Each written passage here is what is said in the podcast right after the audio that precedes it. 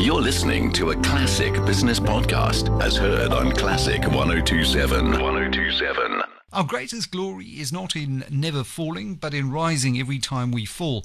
The wisdom of Confucius is certainly apt as we see the dragon rising again. And I added some Satrix China ETF to a friend's son's portfolio uh, over December. He's 17, and uh, since adding it, the Shanghai Composite has uh, typically it's lagged the JSE and the S&P. And being 17, he's naturally tetchy and he's new to this whole investing thing, and he wants to get out of it. And I'm trying to reassure him that uh, he's got time on his hands and that China is a long game. But ultimately, the world is inexorably being drawn back into its orbit, and the world uh, has uh, been upended by the COVID storm. And when there's a storm of tectonic dimensions, one needs to bring in the cartographers to redraw the maps. And my next guest uh, is certainly a fantastic cartographer of history and big themes and economic trends, Investec strategist Michael Power, who understands the Chinese market more than most. And Michael, it's a great pleasure to have you on the show. Thank you, Michael. And I would add that if if there's any time for you to be putting uh, China in your portfolio, it's when you are 17 because it truly is a long game. Now we've got all of these things happening at the moment. There's there's the climate theme. We've got the Paris Climate Agreement. We've got the COVID uh, pandemic that's upended the world. We've got this growing fissure between the U.S. and China, and this global energy transition and you kind of you look at this world through and you gave a very interesting talk earlier today about reorienting our worldview and looking at things through the chinese lens. And i think many of us forget that we've got this anglo-saxon view of the world that it's always been this way. But china or asia at least has dominated for a far larger slice of history hasn't it? It has indeed. In fact you and i were broadly speaking born i suspect you're younger than i am um, at the end of, of two centuries of aberration when uh, the Anglo Saxons essentially um, took control of the global economy.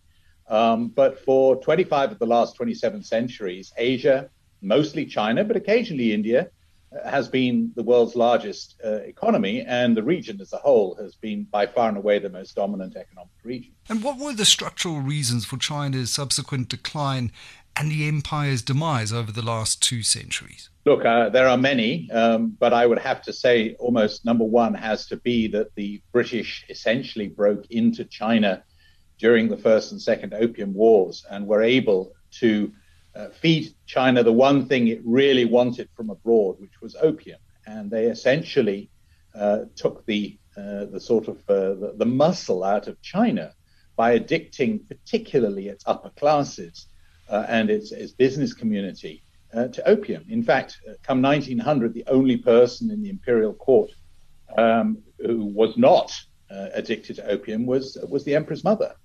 Um, so it's it's it's was it just an extraordinary uh, story of how I mean the Chinese didn't want, or at least the, the emperor didn't want the opium, but uh, two wars basically forced uh, China to accept it. Um, and you can see very clearly from the sort of the longer term charts that uh, as and when uh, the addiction took hold, um, China's economic fortunes collapsed. And I think it's important to understand that because much of what happened to China over that period was a form of uh, colonization to an extent. There was a, foreign noose that tightened around uh, Chinese, uh, Chinese territory. And I think much of what has taken place since that Republican revolution in 1911, the rise and, and victory of Maoism in 1949, and now the socialism with Chinese characteristics, as it's called, really has been a reaction to that, that loss of wealth, that loss of power and prestige and status. And uh, I'm sure now with the, the Chinese um, ascendant again, there is this desire to regain the respect that I'm sure China's leaders and people feel that is their country's due. How do you view it? Look, I think it's a sort of, dare I say it, manifest destiny. That phrase is usually used in the context of the United States. But is the manifest destiny of, of China to recover its position um, as the world's uh, leading economy? I mean, after all, um, numbers do count. Uh, 1.4 billion people, uh, three and a half times the population of the United States. Um, and one has to look back through history and see what role China has played in, in development and in innovation. I can't stand people who say today that uh, you know China has no history of innovation and, and, and, invention. It's just not true. I mean, in fact, probably no nation has more to contribute or has contributed more in this field um, over history. So I, I think they're just uh, finding their feet again, restoring um, uh, their own inner confidence, and, returning to the place that they were when, in the Wealth of Nations, Adam Smith pointed out that China was the richest place on earth. We tend to forget that part of history, and it's uh, far the greater part of the last uh, 20 uh, centuries that, that China has occupied that particular place as the center of the world uh, economically, uh, perhaps so, uh, less so um, politically, because the, the one thing China, uh, China projected, even at its uh, uh, at its zenith, was wasn't a desire to become a global hegemon in in the way that we saw with the the British and then the U.S. How would you characterize? The aspirations of China as it looks again to become the world's largest economy. It obviously, as I said, it wants that respect that it enjoyed in centuries past. But it does appear like it looks a little bit conflicted as to how it wants to achieve or, or even deserve it. I think you can uh, use it as an example. The most famous uh, building, if you can call it that, in China is, of course, the Great Wall, which was a defensive building. Um, at one stage, uh, there's one estimate that 10% of the world's population was involved in its building. Um, but it was a defensive structure. And China has never been that aggressive, except occasionally into its immediate vicinity, uh, really to protect its homeland. But it hasn't jumped in ships and, and gone on, you know, vast expeditions in order to colonize and conquer other parts of the world. That's not been its nature. Um, and I think that uh, it's actually quite difficult for a whole group of people who whose nature it has been to try and understand that that's the way that China thinks. Um, and it goes back to the belief that, you know, as the uh, the Middle Kingdom, um, the, the, emperor ruled with a mandate of heaven, and they had everything that they needed. They didn't really need that much from outside, sadly, except for, of course, the aforementioned opium.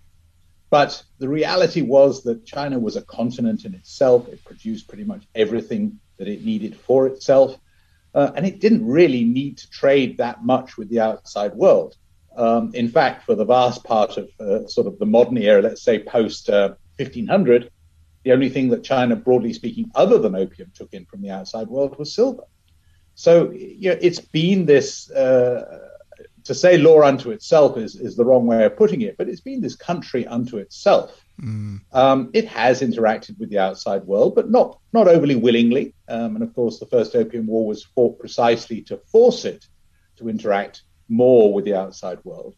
Um, but it hasn't shut out the outside world altogether, although there have been periods of, of what one might call rec- reclusivity um, but uh, we are now in quite the opposite. Since uh, Deng Xiaoping threw open the door in 1979, um, China has been anything but reclusive. And that is uh, why it's such a fascinating study at the moment to see uh, what this new China means for the world. And at a time when we see world politics being upended, uh, we've got this this new Cold War developing between the US and China, as some have gone to call it. This rivalry growing more dangerous with uh, Russia and the US as well. We see Russia pivoting east towards uh, Beijing. Uh, Putin and China's Xi Jinping are, are, really converging on things like energy and on challenging American leadership and hegemony. And we see China now projecting that power and influence in many directions. And I think the South China Sea, which is uh, claimed by China and is probably the world's most critical trade route, really could become that theater, that arena where the US and China directly collide. That's certainly a big fear in markets.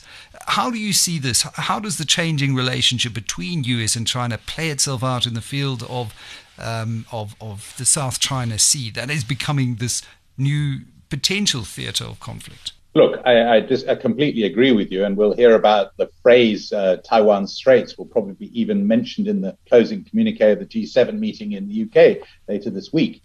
G7 is, was supposed to be a, a, an economic gathering. It's now increasingly becoming a political one. But the reality is, is that, that China is feeling as if it's been put in a straitjacket.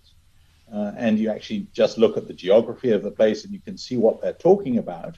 And you know, meanwhile, the U.S. has uh, got all those bases in, in, in the Western Pacific, uh, including, of course, big bases in Japan and Korea. and access to bases in Philippines and probably in Malaysia, probably in Singapore. We don't know what the defense contracts say. So uh, you can understand how, how, how China is feeling somewhat constrained. I mean, if you put a an aircraft carrier just outside the um, economic zone or even the, the, the, the, normal sort of limits off the coast of California, an aircraft carrier from China, there would be all hell to pay. Um, but China doesn't do that. It goes back to my basic belief is that China is not a particularly colonial minded mm. Place. Um, but uh, we're now seeing, and the phrase which has come to haunt me in the last two, three months is much beloved by uh, Antony Blinken of the US, and that's a rules based order. Well, the reality is that China had nothing to do with the creation of those rules. Uh, they are inherited, um, and they're basically being forced to accept something they didn't help create. That's going to be very difficult for what in 10 years' time is likely to be the world's largest economy, even if it's lost the crown of being the world's most populous economy to India by 2030.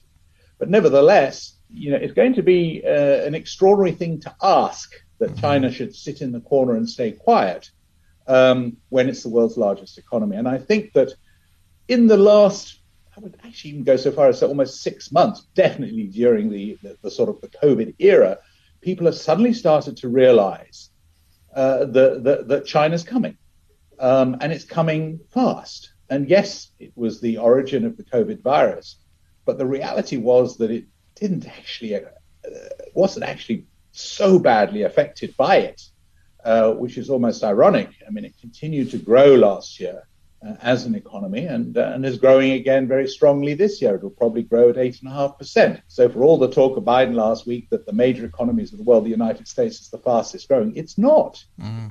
Um, China is growing faster than, than, than, the United States, and that's before adding what I call the currency effect. Uh, if you want to think about how fast China is likely to grow in currency terms in 2021, it's probably 20% in nominal dollars. Now, that's a phenomenal pace. And I think people are just beginning to realize that this extraordinary vehicle is now coming down uh, the motorway and is about to overtake the West um, and not just gently so. It'll push them aside quite quite profoundly. Come 2020, uh, 2035, it's not impossible that, that China could be twice the size of the United States. Those numbers are almost too large for us mere mortals to get our heads around, Michael, and it really is a, a juggernaut, as you say, uh, coming down the motorway.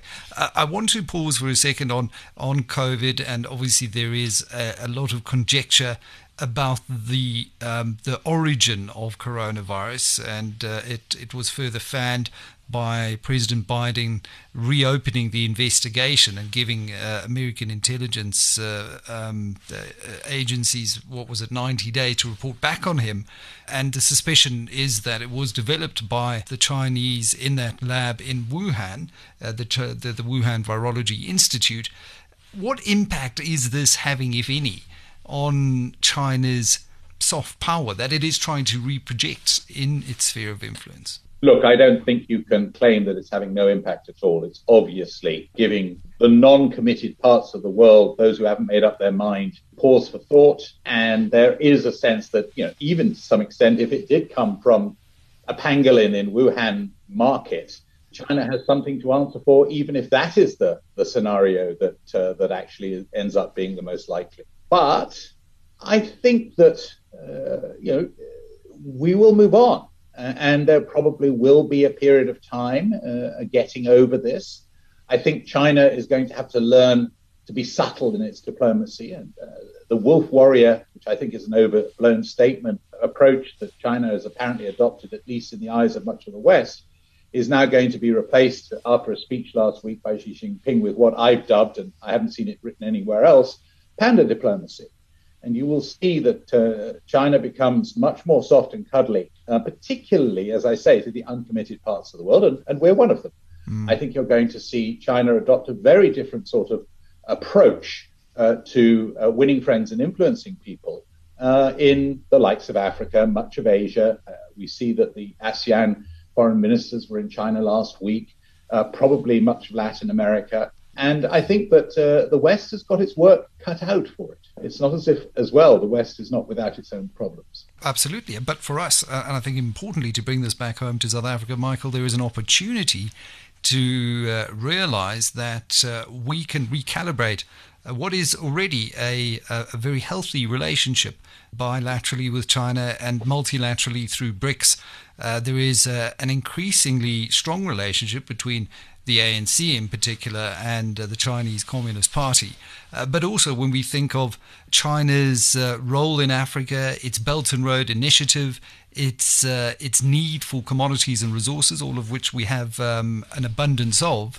How would you like to see South Africa's leaders exploit? I know is a terrible word, but uh, look after our own interests in this relationship as as China seeks to uh, win more friends and influence in Africa? Productively and cautiously. I, I, don't think that slamming the door on China at the moment, and, and maybe you have to be the size of India to essentially do that, and India is close to doing that as we speak. But broadly speaking, there's no country in Africa that, that, that comes anywhere close to being having the potential clout that India does. Um, and I think that we all have to recognize that uh, China is our largest trading partner for virtually every country in the continent. It supplies uh, stuff to us and it buys stuff from us. And we have to understand those facts of life. That's not to say that uh, individual countries or regions can't have, let's say, uh, some very warm and others less warm uh, relationships with China. And uh, myself, I'm born and raised in Kenya. And I can tell you that East Africa is much closer to China than South Africa is, with the result that there's much more involvement in terms of trade, but most importantly, in terms of investment, particularly in infrastructure in, in East Africa, and I'm including Ethiopia in that definition, mm. uh, than there is here in South Africa, where, if truth be told, and, and I think if you look back through uh, the last 20 years, it probably goes back to the era of Thabo Mbeki, there has been a, a sort of uh, uh, that horrible word that's sometimes used in diplomatic uh, parlance, cordial relationship. Hmm. Yes, I think it probably has been warming a little bit over the last few years. Um, but nevertheless, South Africa's closeness to uh, to China is, is, is not nearly as much as as many other countries uh, in Africa. There's we also... need to understand. We have got they need platinum, for instance, which is going to be so critical. Platinum group metals so critical to the renewable energy revolution, can't be replaced. Uh, no one's really coming up with any alternatives now. Um, and we're going to be, you know, we're so critical in the supply of that, which is, is mm-hmm. very important to China's future. So I think that they're willing to get closer. We have yet to fully throw ourselves into into into that relationship. Yeah, I, I, recall a couple of FOCACs ago that uh, a lot was being made about it, but it, it hasn't fully translated. There is uh, the Makhado Musina Special Economic Zone, and Chinese interests are, are in that, although there are some environmental lobby groups who are up in arms around heavy industry and uh, a potential new uh, coal fired power station in that uh, particular area and um, bulldozing baobab trees and that kind of thing. Which brings me to this whole the theme of ESG and the energy environmental revolution that we're living through. And reading uh, Daniel Yergin's book over over the holidays, the new map, I mean, he really does point out to China's strategic positioning in key value chains here, particularly a production of PV panels for, for solar power and also in the electric vehicle market as well, giving them a distinct advantage when it comes to this energy revolution. How do you see that playing out? Look, I think one has to understand that the, and Daniel Yergin was a hero of mine when I was doing my master's thesis. Um, if you look back over the hun- last hundred years, much of the geopolitics outside of uh, the encounter uh, between UK and US with, with, with Germany and, and also with Japan has been about oil politics and, uh, and particularly highlighted the role of the Middle East. Now, uh, when the UK was still briefly hegemon in the early part of the last century, they threw their lot in with Persia, the Anglo Persian oil company, ultimately became Shell. And then British Petroleum had very strong interests in that part of the world as well. And then, of course, the big American oil companies basically teamed up with, with Saudi Arabia. In both instances, it underlined the point that uh, Britain and the United States uh, were not self sufficient in their needs for oil and so had to import it. China's taken this lesson on board. it does want to, to the extent that it can be, uh, and that means far greater than it is today, although it is pretty independent in many areas today, like coal, for instance. It wants to be, broadly speaking, independent of energy imports, which means that the energy revolution, particularly the renewable energy revolution, gives them the chance to achieve that. And, and they do this, and it's not been fully understood, but uh, the forecast is that the Gobi Desert, which is a waste of space in, in most people's eyes, um, is going to end up being you know, a new sort of oil region for them in the sense that they're going to be able to capture the sunlight at the Gobi Desert. There's rarely clouds uh, above the Gobi Desert. Um, Mongolia, which shares the Gobi Desert, is known as the, the country of eternal blue skies, and that, that hints at what you're dealing with. And they will be able to essentially harvest the sun and become, in large part, though not totally, uh, energy independent. Now, that's that's a huge advantage for a hegemon. It means that they don't have, as the US ended up having around the turn of this century, about 2000, with the Middle East in particular, this sort of almost Achilles heel that uh, what's happening in the Middle East is important to the United States. Well, moving forward, 2030, 2035, what happens in the Middle East or any other energy producing area is not going to be of absolutely critical importance to China, which is why, uh, and I think there are other reasons, many other reasons, but they are so far ahead in the world of renewable energy. Um, and it's taken, you know, obviously, dear old Trump took the United States back into the world of oil and, and was uh, you know, crowing about the US becoming the world's largest oil producer because they were exploiting huge amounts of unprofitable shale gas.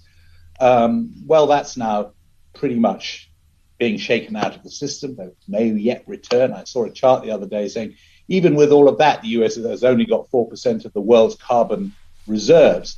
So, uh, you know, it's, it's, the US had this problem and it dragged them into Iraq. It dragged them, I suppose, inadvertently into Afghanistan and has had them involved in the Middle East um, and doing, for instance, support uh, of Israel, which is part of their Middle East exposure, as it were.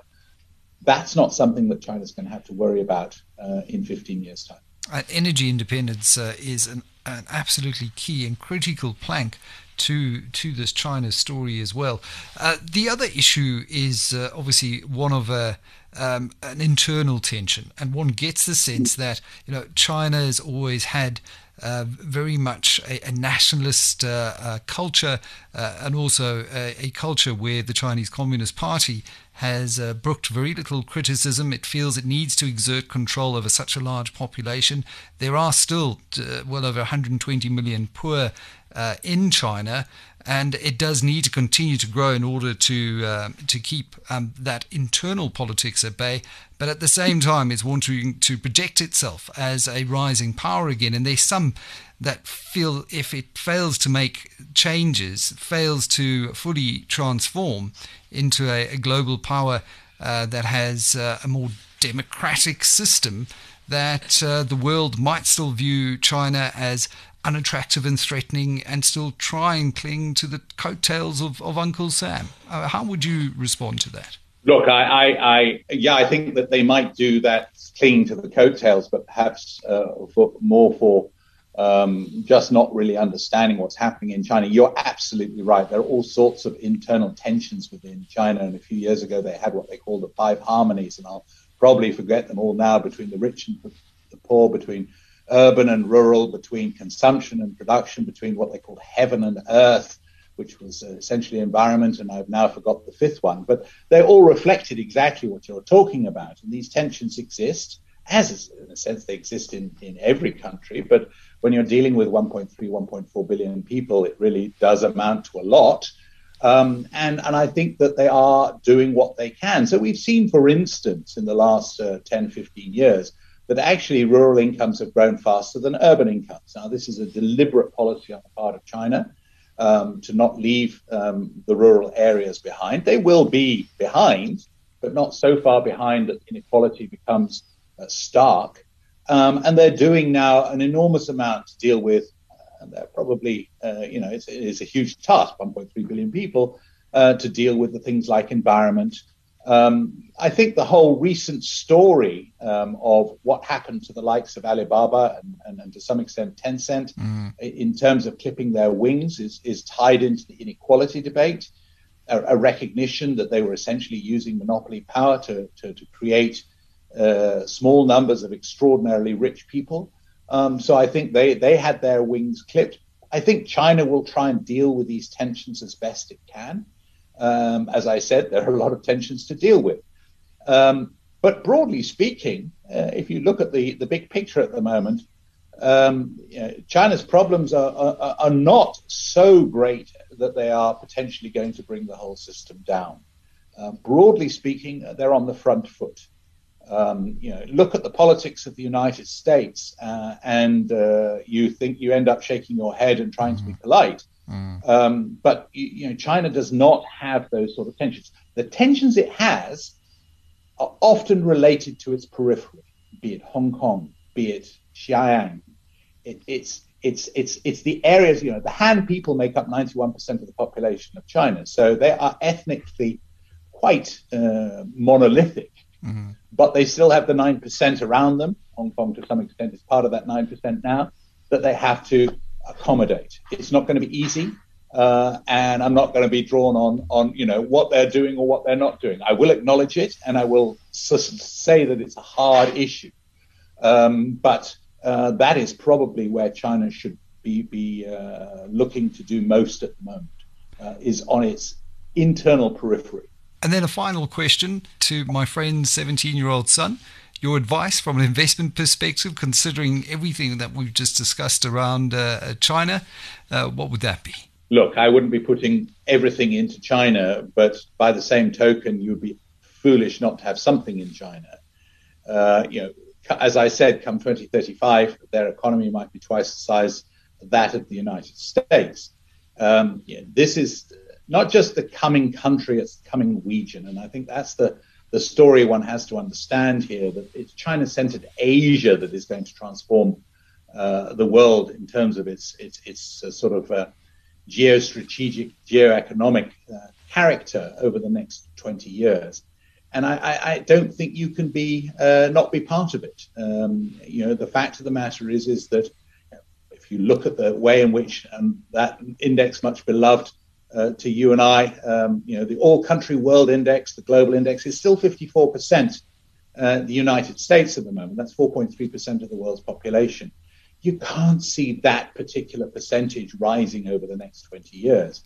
And you can see China, which is yeah, 22% of the world's population and 4% of the index, you can see China's share in that index rising. So yeah. um, I would, uh, young enough to take the hit on the nose and, and, and hang on to it and, and, and look in selective places to add to your positions. Well, China is no longer the crazy first rate man o' war described by Macartney in 1793. In spite of its many problems, it's a, a, sleeker, more modern ship. Over 200 years through a lot of pain, a lot of suffering, it's uh, successfully transformed the very core of its identity, changing itself from an inward and backward looking power to a more outward and forward looking one.